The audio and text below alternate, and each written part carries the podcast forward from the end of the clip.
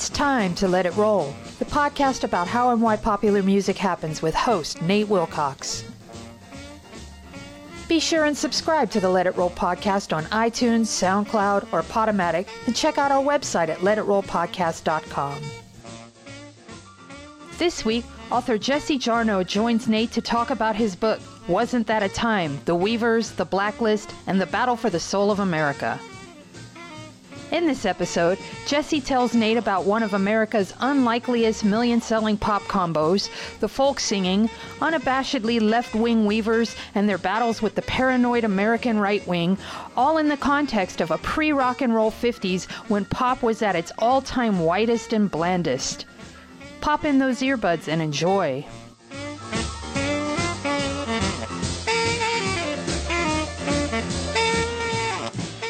Welcome to Let It Roll. This is your host, Nate Wilcox, and I'm joined by Jesse Jarnow, author of Wasn't That a Time?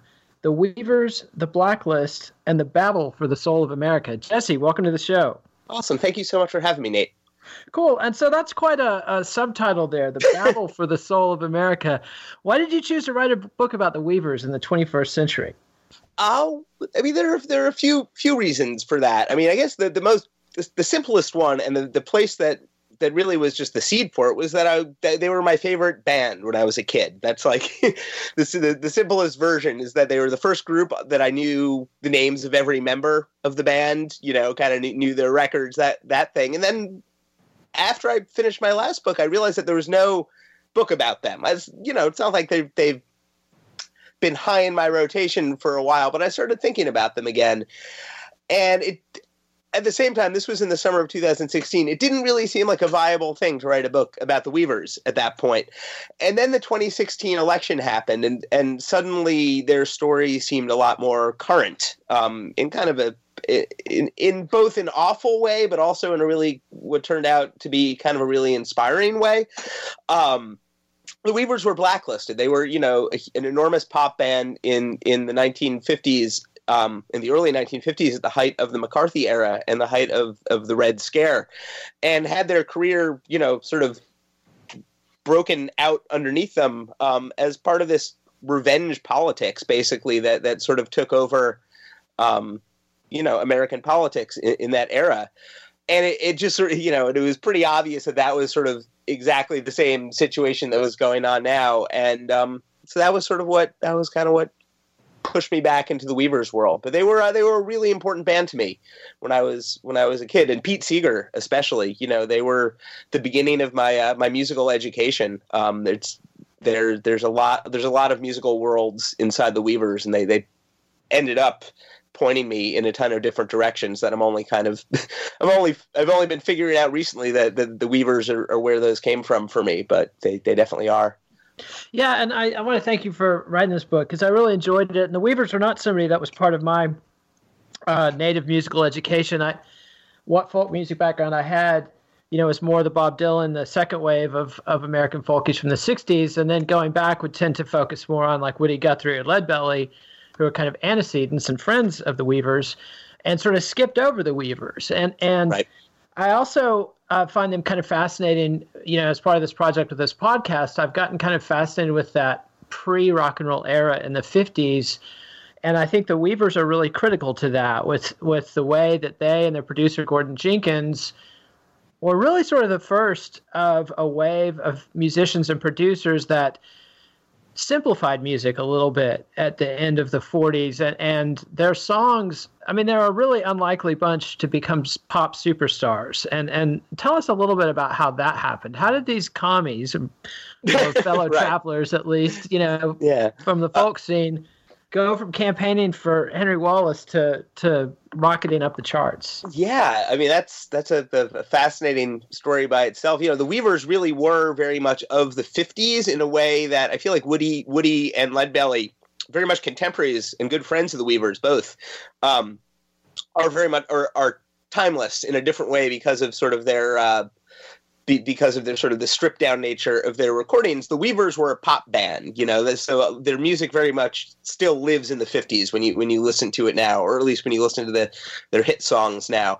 But they they started kind of in that same stripped down mode as as Woody Guthrie and Leadbelly. They were, you know, they they kind of their their most distant roots were this group called the Almanac Singers that Woody Guthrie was in, along with Pete Seeger and Lee Hays, who who later co-founded the Weavers. Um, but the Weavers uh, really grew out of an organization called People's Songs, which was what um, Pete Seeger and, and Woody Guthrie and all these people got involved with right at, after World War II, which was kind of right immediately after World War II. The union movement got really big again, some of the largest uh, labor strikes in American history. And People's Songs was designed to sort of serve the labor movement and serve kind of sort of these extensions of the New Deal and various progressive causes. Um, and it turned out that that was just a terrible idea for a business or to, you know for an institution because almost you know a year or two after that you know the, the red scare starts starts coming into the picture. So um people's songs is kind of disintegrating and people are you know the, the the members of it are you know sort of going off in their own directions. But there's there's this sort of core group of musicians, and the Weavers grew out of that core group of musicians that stayed with people songs and realized that their particular blend of voices was something that was really powerful, and that they you know really you know got a lot out of out of doing that, out of out of singing those songs with each other, and because of sort of the nature of things. Um, you know topical songs the idea of you know singing these these political progressive songs that that spoke to particular moments um, became harder and harder. There just weren't that many venues for for that. And they they made a concerted effort, like a, a, really conscious choice at, at one point in um, 1949 to become a pop band, to, to, to go into nightclubs and to, to sing for another audience, to sing for a pop audience that wasn't necessarily progressively inclined, though the place that they chose to do that was the Village Vanguard, and you know, which is a, a jazz, infamous jazz club in New York, and, and one of the first integrated clubs, nightclubs in New York. So definitely that was going to be a, a, fairly sympathetic crowd. Um, but their idea was that the, the previous year they'd been involved in, um, not been involved. They they were viciously attacked by what you'd probably call fascists um, at a performance in in uh, in north of New York um, at a Paul after a Paul Robeson performance. Um, and it was a really it was a, wake up call, like a really shocking thing for all of them to to to to sort of be under this you know fascist racist attack have you know literally stones thrown at them while police looked the other way. And the goal with the weavers was to cross that divide. That's sort of the, the, where the battle for the soul of america comes in. And they really wanted to like reach out and try to reach that audience. So that was the goal with making this pop music and that you're right. That really, it's an unlikely formula. It's not a formula. It's just this, you know, Im- improbable to have these four characters doing this. Or you know, Pete Seeger, this like endlessly earnest, optimistic, you know, basically a saint. You know, Ronnie Gilbert, who's this powerful, this powerful woman vocalist. Lee Hays who's this large guy from the South, also a really troubled alcoholic. Um, but a brilliant thinker and a brilliant song arranger. And uh, Fred Hellerman is kind of this gawky kid out of Brooklyn.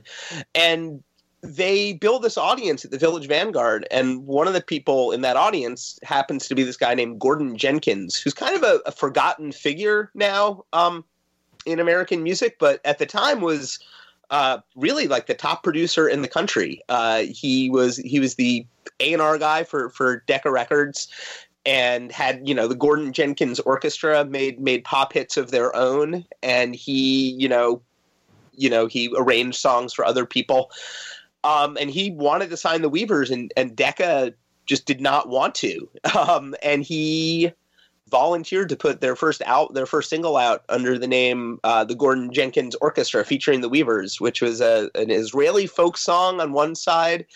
Uh, with with new English lyrics, and then "Goodnight Irene" uh, by Leadbelly on the other side, which actually has very distant roots, probably as a Tin Pan Alley song that kind of became mutated through the folk process. Um, and both of those songs uh, went to number one in the summer of 1950. First uh, Tzena Tzena Tzena, and then uh, Goodnight Irene, one right after the other. and then the Weavers were at the top of the charts, and it's they're they're just these catchy, bouncy songs with these incredible stacked harmonies, and those versions have these you know big, very of the moment arrangements by Gordon Jenkins that, like I was saying, really anchor them in the 1950s. But the the Weavers' voices and Pete Seeger's banjo playing, you know, kind of cut through all of that. Um, I really prefer the versions without the big, the big pop arrangements. There are a couple of a couple of their singles that I really like, but mostly I prefer the uh, the stripped back Weavers. But that was that was what put them there. And let's hear "Goodnight Irene." This was a, a song that, between the Weavers version and various cover versions, including Frank Sinatra, sold over a million copies in the uh, year of 1950. So, "Goodnight Irene" by the Weavers.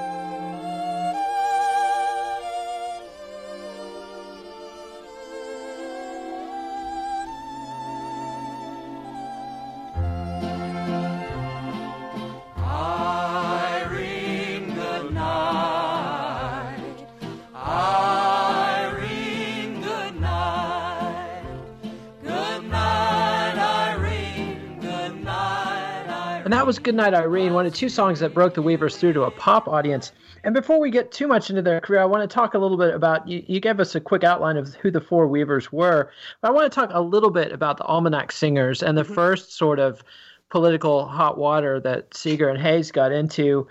And for me, this was this has always been something that there was one incident in the Almanac Singers' career when they enthusiastically went all in in supporting the uh, notorious Joseph Stalin Adolf Hitler non-aggression pact, and suddenly they went from very anti-fascist to trying to push this line of you know Hitler and Stalin are both cool and let's just be peaceful and mellow, right? As World War Well, I wouldn't. I, War I II. would go so far as to say they were saying Hitler was cool. I think their their version of endorsing that was that they called themselves pro peace. You know, they they were trying to. It was it, it, they were uh, anti-interventionist. I guess is, is is the phrase. They didn't want America to get involved in World War II. That was that was the that was the extent to which they endorsed that thing, which was not you know it's not a great look now. Nor obviously nor is um, you know nor is their Pete's Pete Seeger anyways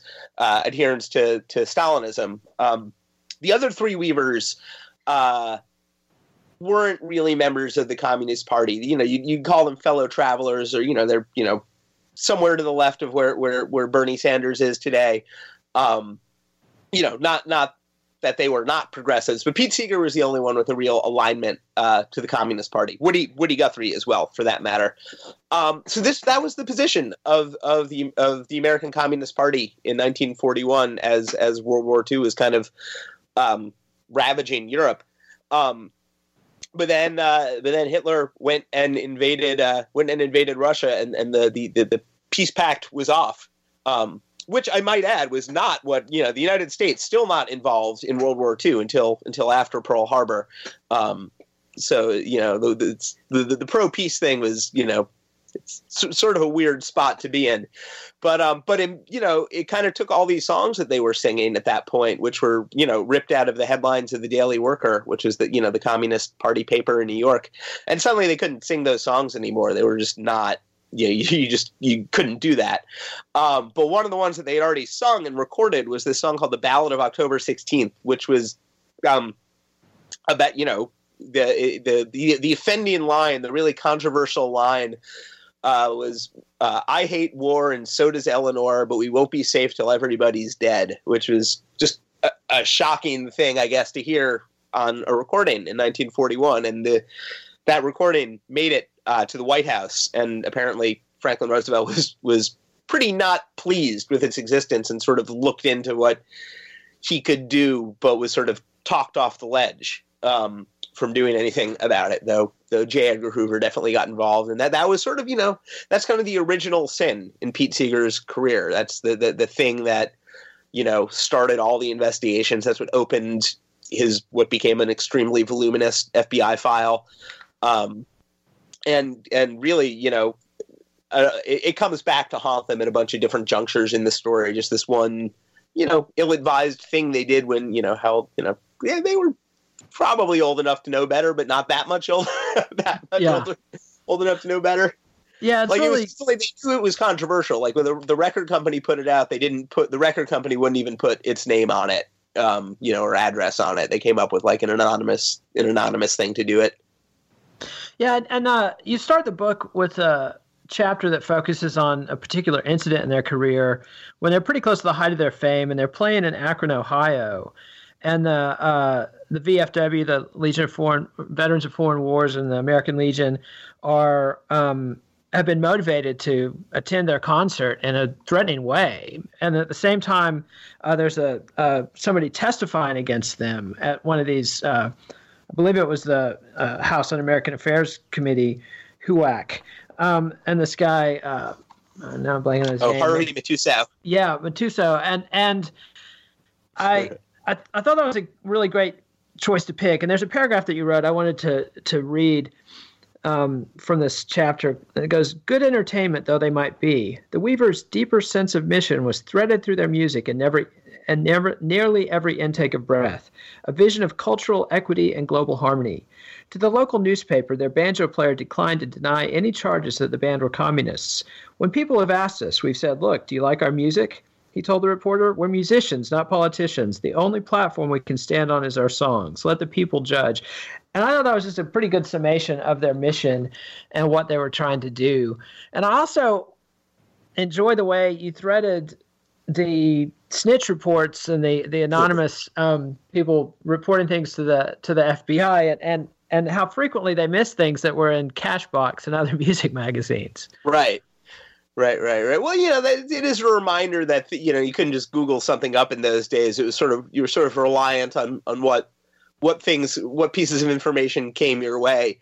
But it, you know, there's uh, something that I'm still pretty entertained by is the, in uh, the right after it's right after that in the book. But there's an FBI agent who's like going around New York, like asking questions. Or he's not an FBI agent. He's um he's from the army, but he's investigating Pete Seeger for possible sedition. So he's going around and like, you know, asking Pete's acquaintances about, you know, Pete and various things. And he ends up at the Village Vanguard and he's talking to the owner of the Village Vanguard about this guy, Woody Guthrie, that he just interviewed and, you know, this, that, and the other. And the guy from the Village Vanguard sort of politely says, "Well, you can just, you know, you could have just looked on the the New York Times bestseller list because Woody Guthrie has a best-selling book right now."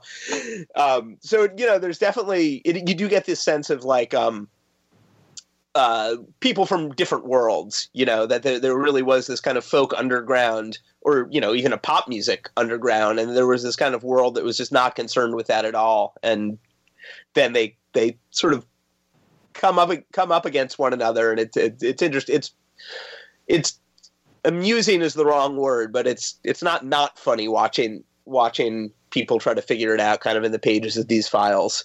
Um, Yeah, it's definitely ominous. yeah, and it reminds me sort of of you know like the misunderstandings about the way internet communications work that fueled so much of the uh, you know the the Mueller investigation and the conspiracy about Russians still in the elections, and and you still have that same kind of disconnect, even though the medium have changed. You know, everybody in the '50s was into print, everybody's on digital, but when you get people who are coming into it with no context, it's easy to jump to crazy conclusions. And before we get to the blacklist, I want to talk a little bit about the Weavers on TV because television was a big part of their breakthrough. They were also a big part of television's breakthrough, and uh, they did a number of appearances on M- NBC's Broadway Open House. And I highly recommend anybody going on YouTube and watching these videos of of the Weavers um, on TV. And they almost found themselves selling baked beans. How did that come Right. together, and how did that fall apart? Right. Well, so that was you know. So uh, actually, I think the perform the performances of the Weavers that are on YouTube are all from these uh, uh, performances in in L.A. Uh, from a little bit after that, but those are the only uh, performance, only fully videoed performances of the Weavers from their original lineup, uh, singing without orchestration. So definitely, definitely recommended. But this is the you know the Weavers, like I said, they wanted to be a pop band, and they were in New York, kind of right at the center of this emerging media culture, which in addition to TV, like radio was was an extremely important part of of you know the, the Weavers' early success. And they were on Broadway Open House, which was the first really the first um they were on the very first episode, I believe, of of that show, which was the first late night variety show, what we think of as like, you know, the late the late night shows, the late show.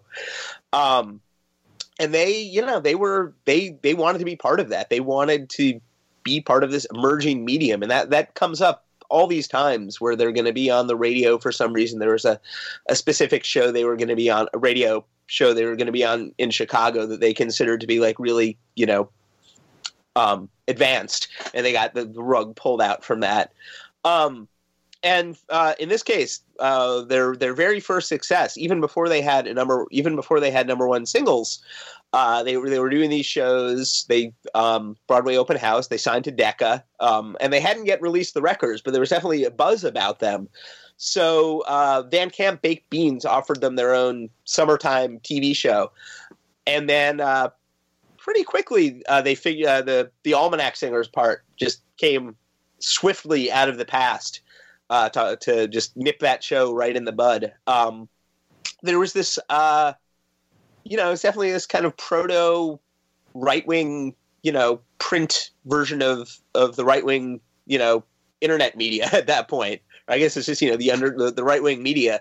They had these kind of tip sheets um, called counterattack that listed the names of of people who had been known to have been involved with progressive organizations like the People Song, like People Songs, or the Almanac Singers, or or whatever. And the Weavers, you know, as soon as they had any buzz about them, just made it right into to counterattack. So I guess you know some credit to counterattack for having their ear to the ground, but um, but that's what did it. And they the Weavers sort of compromised within themselves at that point. Um, they had they had the number one hits over the summer and they realized that it was actually you know that the they were actually in they were actually in this they were now national names they kind of had to sort of come to a compromise and they decided three of the weavers decided and pete seeger being the the the the the, the objecting voice to um, abstain from all political commentary or playing benefits or just being involved with anything that could get branded progressive or, or left wing or socialist or you know any other scare term that was going around then.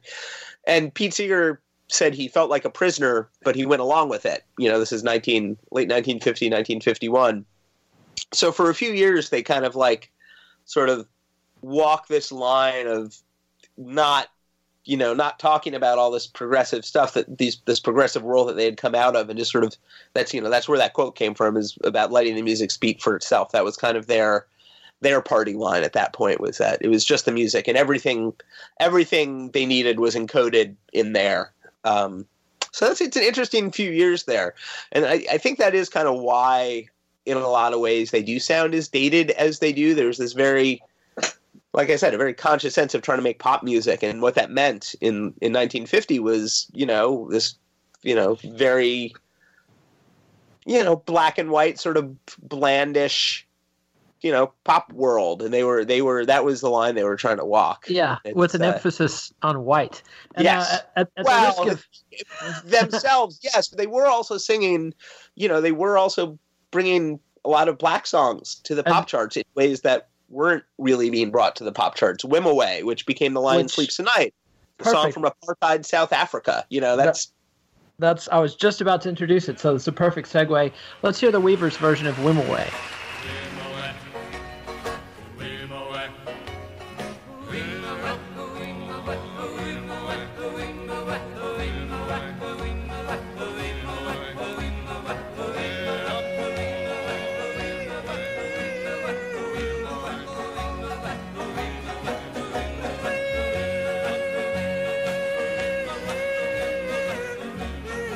And that was the Weavers doing "Wimoweh," which was a song that came from South Africa uh, that they popularized, and then later, of course, it was it turned into a doo-wop standard, a classic, um, about eight years later. So I want to talk a little bit about their. They also hit another parallel with our own era is they were accused of what we would now call cultural appropriation for doing songs like that and for grabbing the, the songwriting copyrights. Talk about that a little bit. yeah, and that's you know those are. Uh, those I would say those are those are completely valid accusations. There, there's definitely sort of a colonialism in a way to what the Weavers were doing, but at the same time, I do want to. I, I, I'll so I'll frame this around "Wimoweh" because that's a, a, a good example of a song that has a, a really complicated path from its original version to kind of this place that it has in in pop culture now with the Lion King and all that stuff. Which was a song that Pete Seeger discovered on a record. It was this obscure record out of out of South Africa that was given to him by Alan Lomax, and it was this you know song where he didn't understand the language. He just really, really loved the song and really loved this melody. So came up with this version for the for the Weavers to sing that didn't have any English words in it. It was kind of his really not great attempt at at at transliterating the lyrics. But the idea was that it was this this really thrilling piece for the for the Weavers to play. And um, their version, not the, the one that made it to the charts, but the version they played live is about 90 seconds long. And it's just this really strange little piece of music. And in that way, I don't think of it as cultural appropriation, as the song that the Weavers, who were then entirely only a live band, it was it was a piece of music that they liked and they covered it. And part of the reason they covered it is because it was from South Africa and that was something that they they wanted to do is that they were playing music from countries all around the world, and they were doing it in a way that was really attempting to to be cognizant of of who the people of those cultures were.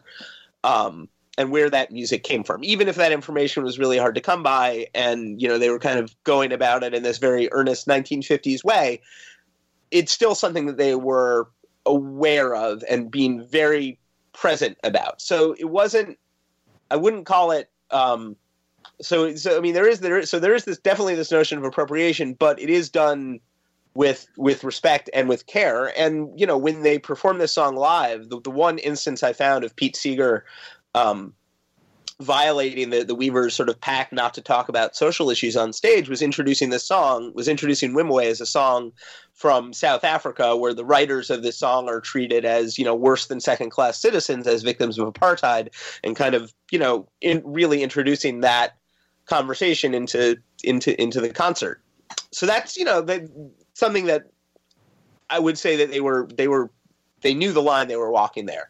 The place where it gets complicated and and and bad really is when the songs then get recorded and turned into legal publishing entities, things you know things that have writers assigned. And on that front, the Weavers really just face planted. They did that pretty badly um, in their in their early years, and it's the, the ins and outs of publishing have, have never been, you know, transparent and have never been totally easy to unpack.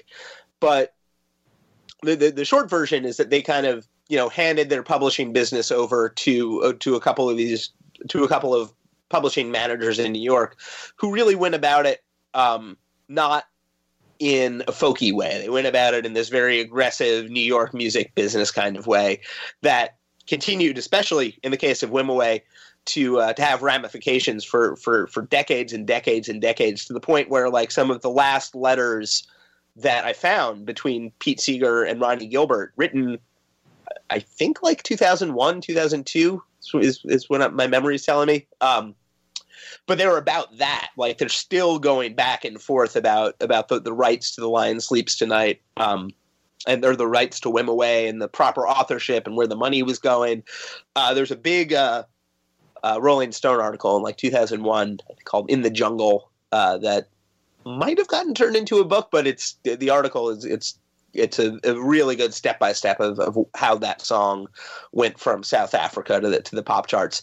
So that's one that's you know that's one example. But every the thing is every single song the Weavers did, especially if you know they're from another country or you know writer somewhere else, you know the, the Weavers did performed some songs they wrote themselves, but mostly wrote mostly performed arrangements.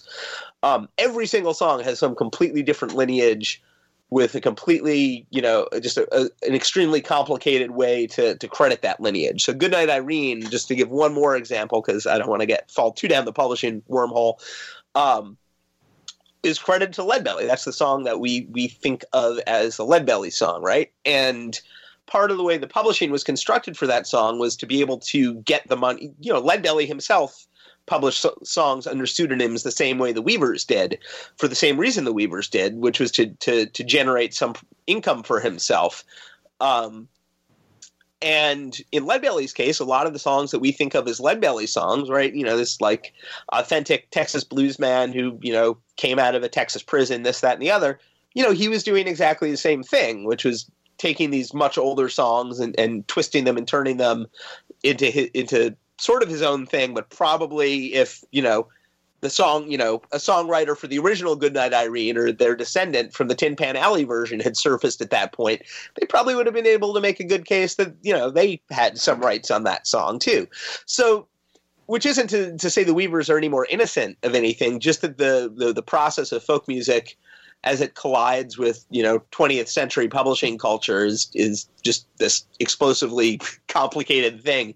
Um, and the Weavers didn't really do well navigating that, but not that many people in that era really did. Um, so And speaking speaking of navigating rough waters, they they then get blacklisted and Right. and are pulled into this drama of having to testify uh, before various committees and hearings and, and potentially facing legal charges. And there were two, I thought you did a pretty good job of summing up sort of the two ethical approaches. I mean, obviously, there's also the possibility of, of naming names, which some, some of their contemporaries like Burl Ives did. But the Weavers all kept their honor, even though, you know, Lee Hays basically said, if it wasn't for the honor, I'd prefer not to have been blacklisted in the first Right. place. But basically, they took two different approaches, and and, and it was a, a amendments based approach that uh, Lee Hays took the Fifth Amendment approach, and Pete Seeger took the First Amendment approach. So elaborate on that a little bit.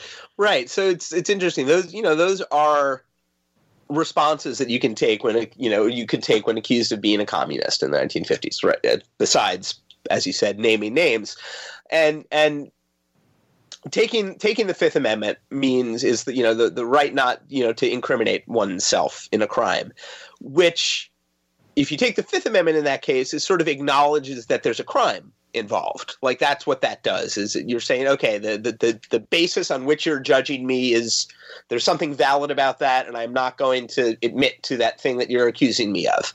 And that's what Lee Hays did. And that was, you know, it's sort of in the context of being called in front of the committee. That's the easy way out. That's what Fred Hellerman did as well. He was he he he testified a little bit after them, sort of less. It wasn't in Washington. It was sort of a little less publicized. But that's sort of that's what the vast majority of, of people did was the fit was take the Fifth Amendment.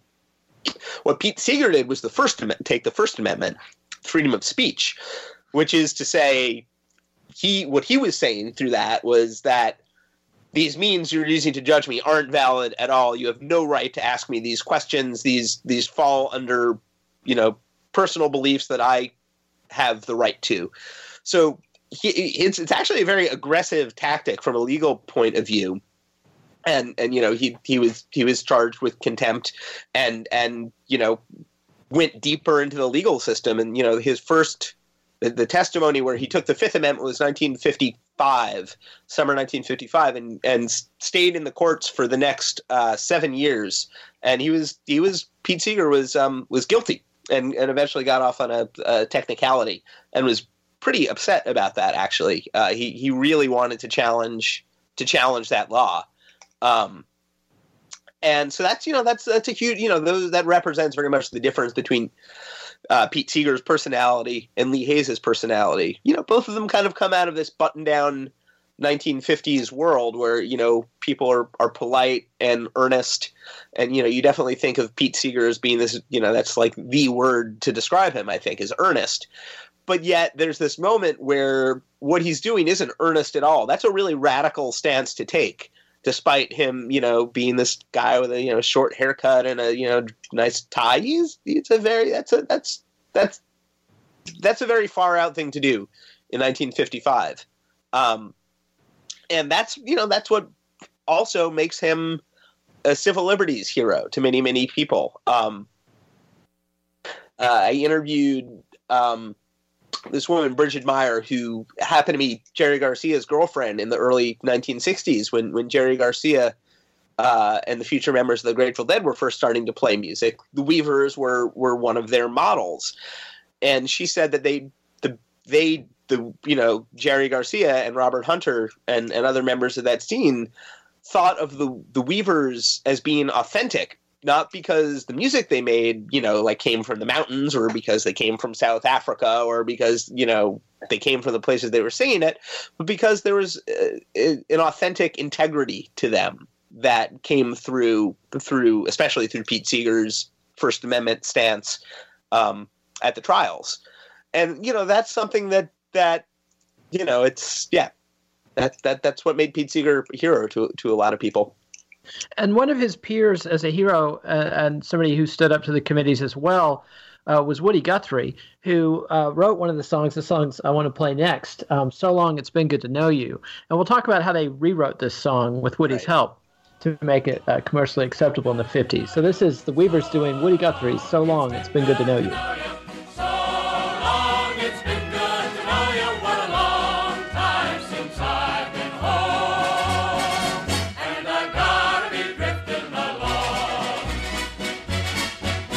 I've sung this song, but I'll sing it again of the people I've met and the places I've been.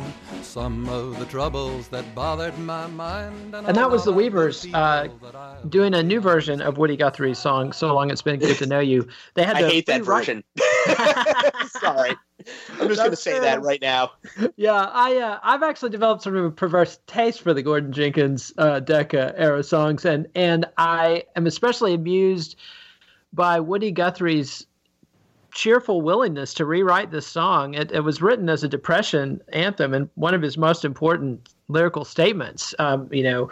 Uh, Woody Guthrie, the poet of the Okies and, and the song songster of the Grapes of Wrath era, but he was also a businessman and, and happy to rewrite the song for a new situation, as you say. Well, so I don't mind the rewrite. Exactly. Like I don't mind that that he rewrote it. That's fine. Woody Guthrie rewrote um, all of his songs constantly. There were probably there were probably ten or twelve different other versions of, of "So Long It's Been Good to Know You" before that. There was definitely like a World War II version. There's all this stuff, and I can't remember the lyrics offhand of the Weavers version because I've I, I have actually sort of blocked that one. But the, the verse that he chose, he, the stuff that he wrote in its replacement just strikes me as so I don't know borderline misogynistic. You know, it's so it's not the act of replacing the lyrics that bothers me. It's this. It's uh, I don't know. Woody, Woody Woody was no saint. I guess we'll put it like that. Um, and I I don't think that I don't think he served I don't think he served that rewrite in the best way he could have.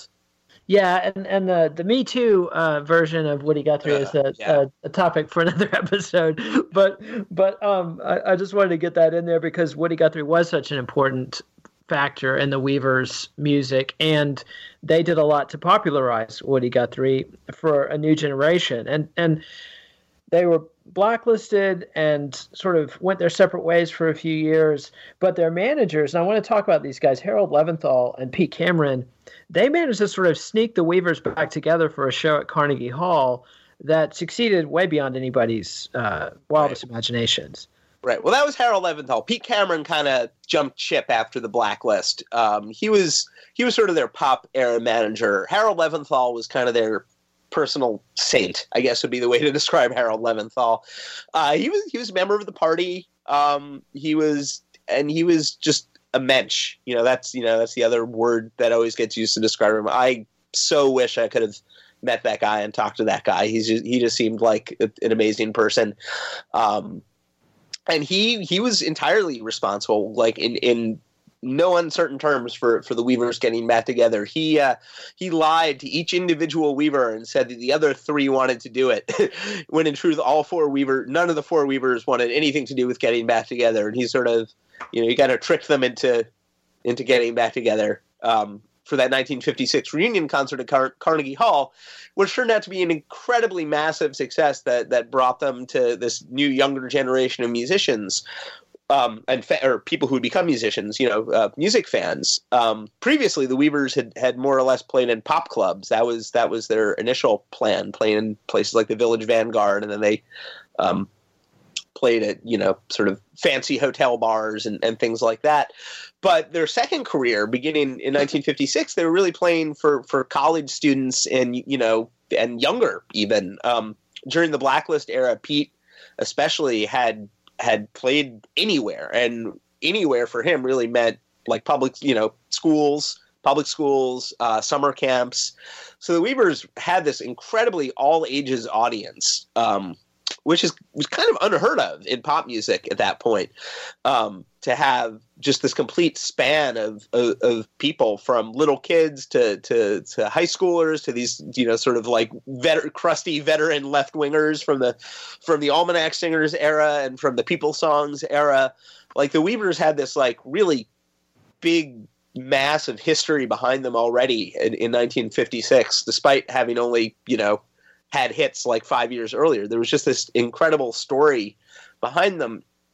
So they became really staples of, of the concert circuit for the next the next half decade. And Harold Leventhal, to bring it back to to what this question started as, was their manager through all of that. And because of who the Weavers were, they were you know their Goodnight Irene had really brought folk music into into the American mainstream. And Harold was, you know, the manager. He was the American folk music manager. You know, he he um, he went on to manage lots of other acts. Um, that movie, uh, A Mighty Wind, uh, that that um, that Christopher Guest and company put out is, you know, it's, it's a, I can't remember the Harold, the, the Leventhal character in there, but but that's you know, that he's sort of the central figure there. Um, but he, you know, Harold was involved in, in booking concerts and you know, really kind of the like the, the, the darker aspects of the, the, the publishing industry. Though I I do believe that they got um, more honorable and more transparent as time as time went along and and they sort of you know sorted their way through the mess of, of folk song publishing. They kind of figured out figured out better better approaches to things. And he was just what allowed the weavers to function. He was their he was their ground control. Um, pete seeger left the band in 1958 uh, lee hays sort of then became a senior weaver uh, not in charge that'd be the wrong phrase to describe it because they were definitely always a, uh, a troubled democracy. Uh, but Lee, like I said, mentioned before, was was uh, could be a, a, fairly brooding person. He was um, he was a life, you know, he was an alcoholic from a very very early age. It was really not an easy guy uh, to be in a band with.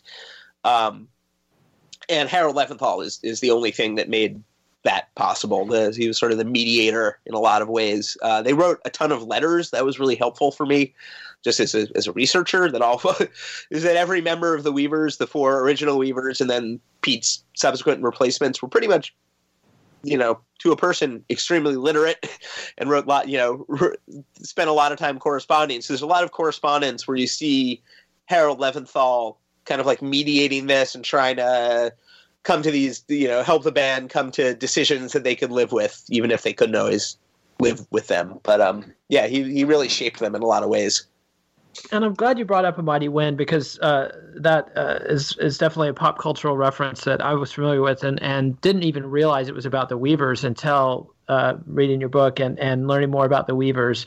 And so it, it's good to tie that together. And I want to introduce our last song, um, the one that you named the book after. Yeah. Wasn't that a time? And so let's hear the, the Weavers doing Wasn't That a Time?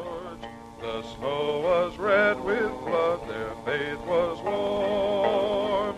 at Valley Forge their faith was brotherhood. Wasn't that a time? Wasn't that a time? Wasn't that a time? A time to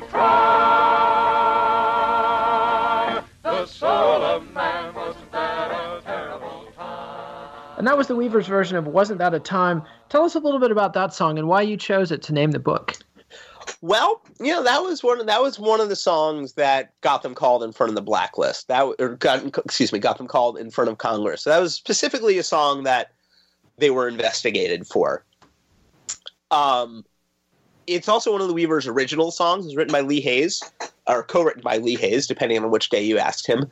Um, and it's you know it's not a traditional song. It's not a song that has any roots whatsoever um, in anything that you could call a folk song, uh, which makes it a really stand out as a Weaver song. Um, and it was written at a really dark point. It was written pretty much at the exact start of the Weavers in 1948, right after the the colossal failure of the Henry Wallace campaign for president um, under the uh, on the Progressive Party ticket. Uh, that's the, the, the Dewey defeats Truman headline. Uh, Harry Henry Henry Wallace was you know like five or six candidates down or something. Yeah, he lost And it to was Strom really- Thurmond, Oh, the God, Dixiecrat candidate. yeah, really just it, it, it was the, the the the worst. You know, it was a really bad point. So that's what that song. That's the moment that song was written, and it was kind of about the same thing the Weavers were about, and and what I wanted this book to be about, which is kind of this optimism, this this blinding optimism, and this this trust in progressive forces and the the positive arc of history at kind of a really dark terrible moment. And that's you know that and there's an irony in it. And that's what you know that's you know there's there's that's another thing. Is it wasn't there's there's sort of a there's a wink to wasn't that a time. It's kind of it's gallows, gallows humor or something like that um that is not present in a lot of other Weaver songs but is you know it, it's more it's it's more an art song than a folk song um And it's also the title of a documentary that was sort of a PBS staple throughout the 80s called Wasn't That a Time that, that chronicles Yeah. their, their last reunion of the original lineup. Right. Yeah. So I mean, it's it's definitely, but it's it was just an irresistible title, and you know, I'm certainly familiar with that song. I actually saw with that film. I saw it. I actually saw it in the theaters when it came out. Uh, the we, like I said, the Weavers were my my favorite band. So my mom, my mom took took me to see that because I was too young to go see the reunion concert in 1980. Um, so she took me to see the film in, in 1982 when it came out, and I felt a little bad that I just sort of I didn't want it to feel like it was a lazy thing that I was just using the same title as the documentary, but it was just there was just I just couldn't get my head into any other title that it, it just it just sort of pushed pushed the book forward in so many ways because it was a Lee Hays song especially, you know, and I wanted to focus on him and it was like I said that that that sense of that that, that sense of of optimism in a dark moment. And so after the 2016 election, um, my girlfriend and I watched "Wasn't That a Time," the, the film, which I hadn't seen probably since it came out. Oh no, I take that back because we, we taped it off of PBS at some point, so I had seen it again. But I hadn't. I must. I there's no way I had seen it in 20 years, 25 years, or something like that, maybe even more. And that there was a, a thing that Lee Hays said in that movie that that is maybe what gave me the resolve to just to, to, to push forward and, and you know really get into it, to really write the book and to you know to to to, to get it going, which is um, so the the concert the reunion was in November 1980, which was a few weeks um, actually after the Ronald Reagan election. I kind I figured that out when we were watching it. I'd forgotten about that aspect of it. So one of the things Lee says on stage at the show was, you know, you know he's he's you know he was the son of a son of a minister and a you know very he could be very serious and said you know just want to remind you all that this too shall pass. I've had kidney stones and I should know. And it was it was just I don't know it was like a a, a, handshake out of the past or a fist bump or a hug or I don't know how to describe it but it was a, a feeling of solidarity with this guy who had died when I was 4 years old or something like that who had lived through all this stuff. He had been, you know, through the Depression. He had been through World War II. He had been through the Blacklist. He'd been through the 60s, you know, been through the Nixon era, been, you know, all these ups and downs. And it's, you know, and, and the, that, you know, that's a funny thing to say. I've had kidney stones and I should know, but it's there, you know, the implication that it's going to suck, but we're going to get through it. And this is how we're going to get through it is that we're here together is that there's this solidarity in the forces of, of you know progressive politics that's existed for centuries. It's existed for forever you know really the you know the the forces ed sanders of the fugs called it the forces of peace versus the forces of war. And the forces of peace will find each other and it'll it's you know maybe it won't be okay in the way that you hope it's going to be okay but it's you know people can still get through it in a certain way and can still keep fighting the fight. And the cause or the work or whatever you want to call it. And that was a really inspiring thing to hear at that moment after after you know he who shall not be named was elected. And it it kept me it kept me going. You know that like the the Weavers like you know I've said this enough that their their music sounds dated, but they as people for the most part don't feel dated. I feel like I could drop into a conversation with with any of them at any moment and they would completely be on top of of what was going on culturally speaking they would be right there with every with any progressive cause about you know I, I you know whether you want to talk be talking about like you know trans identity or or or social justice or or you know you know healthcare for all or you know any of these things you know you know the green new deal any of this stuff they'd be right there. It wouldn't be there wouldn't be any lag and i wish i could have talked to to to you know to any of them while writing this. I got to talk to pete a bunch of years ago that was long before this. So that was something that was really nice was that i wanted to that i felt really very that feeling in touch with this these these sort of fo- forces of good that existed many years ago. And and there was this continuity with the present moment was something that i wanted to establish and hope i did I think you did. I want to read a paragraph from the last page of the book that I think sums up what you've been talking about with their uh, the meaning of the Weavers. And it says, if the Weavers themselves perhaps fell into the far mists of pop music and social justice histories, the songs they chose to sing certainly didn't. But it was never about the Weavers. It was about the singing along, the harmony, and the connection. It was the space between the threads, the singing, not the song or the singers. It wasn't about the Weavers, but the weaving. And uh, I think that's a great way to sum it up. And and we could talk about their musical legacy and songs like "If I Had a Hammer" and "Sloop John B." and obviously and the Midnight Special that they popularized and brought to future generations. But I think you did a really good job of summing that up of Thank- what the magic of the Weavers is. And it's been a pleasure to have you on the show, Jesse. cool thank you so much nate i, I really appreciate it Cool. And that's our show. Let it roll, and we'll be back next time.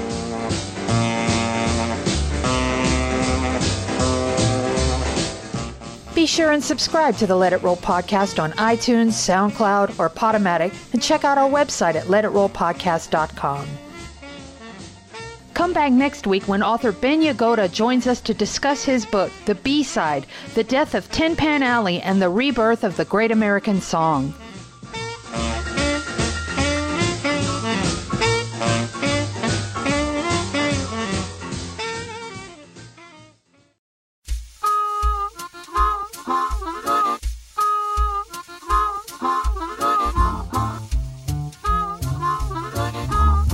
Wasn't That a Time? The Weavers, The Blacklist, and The Battle for the Soul of America is available from Da Capo Press and can be found wherever fine books are sold.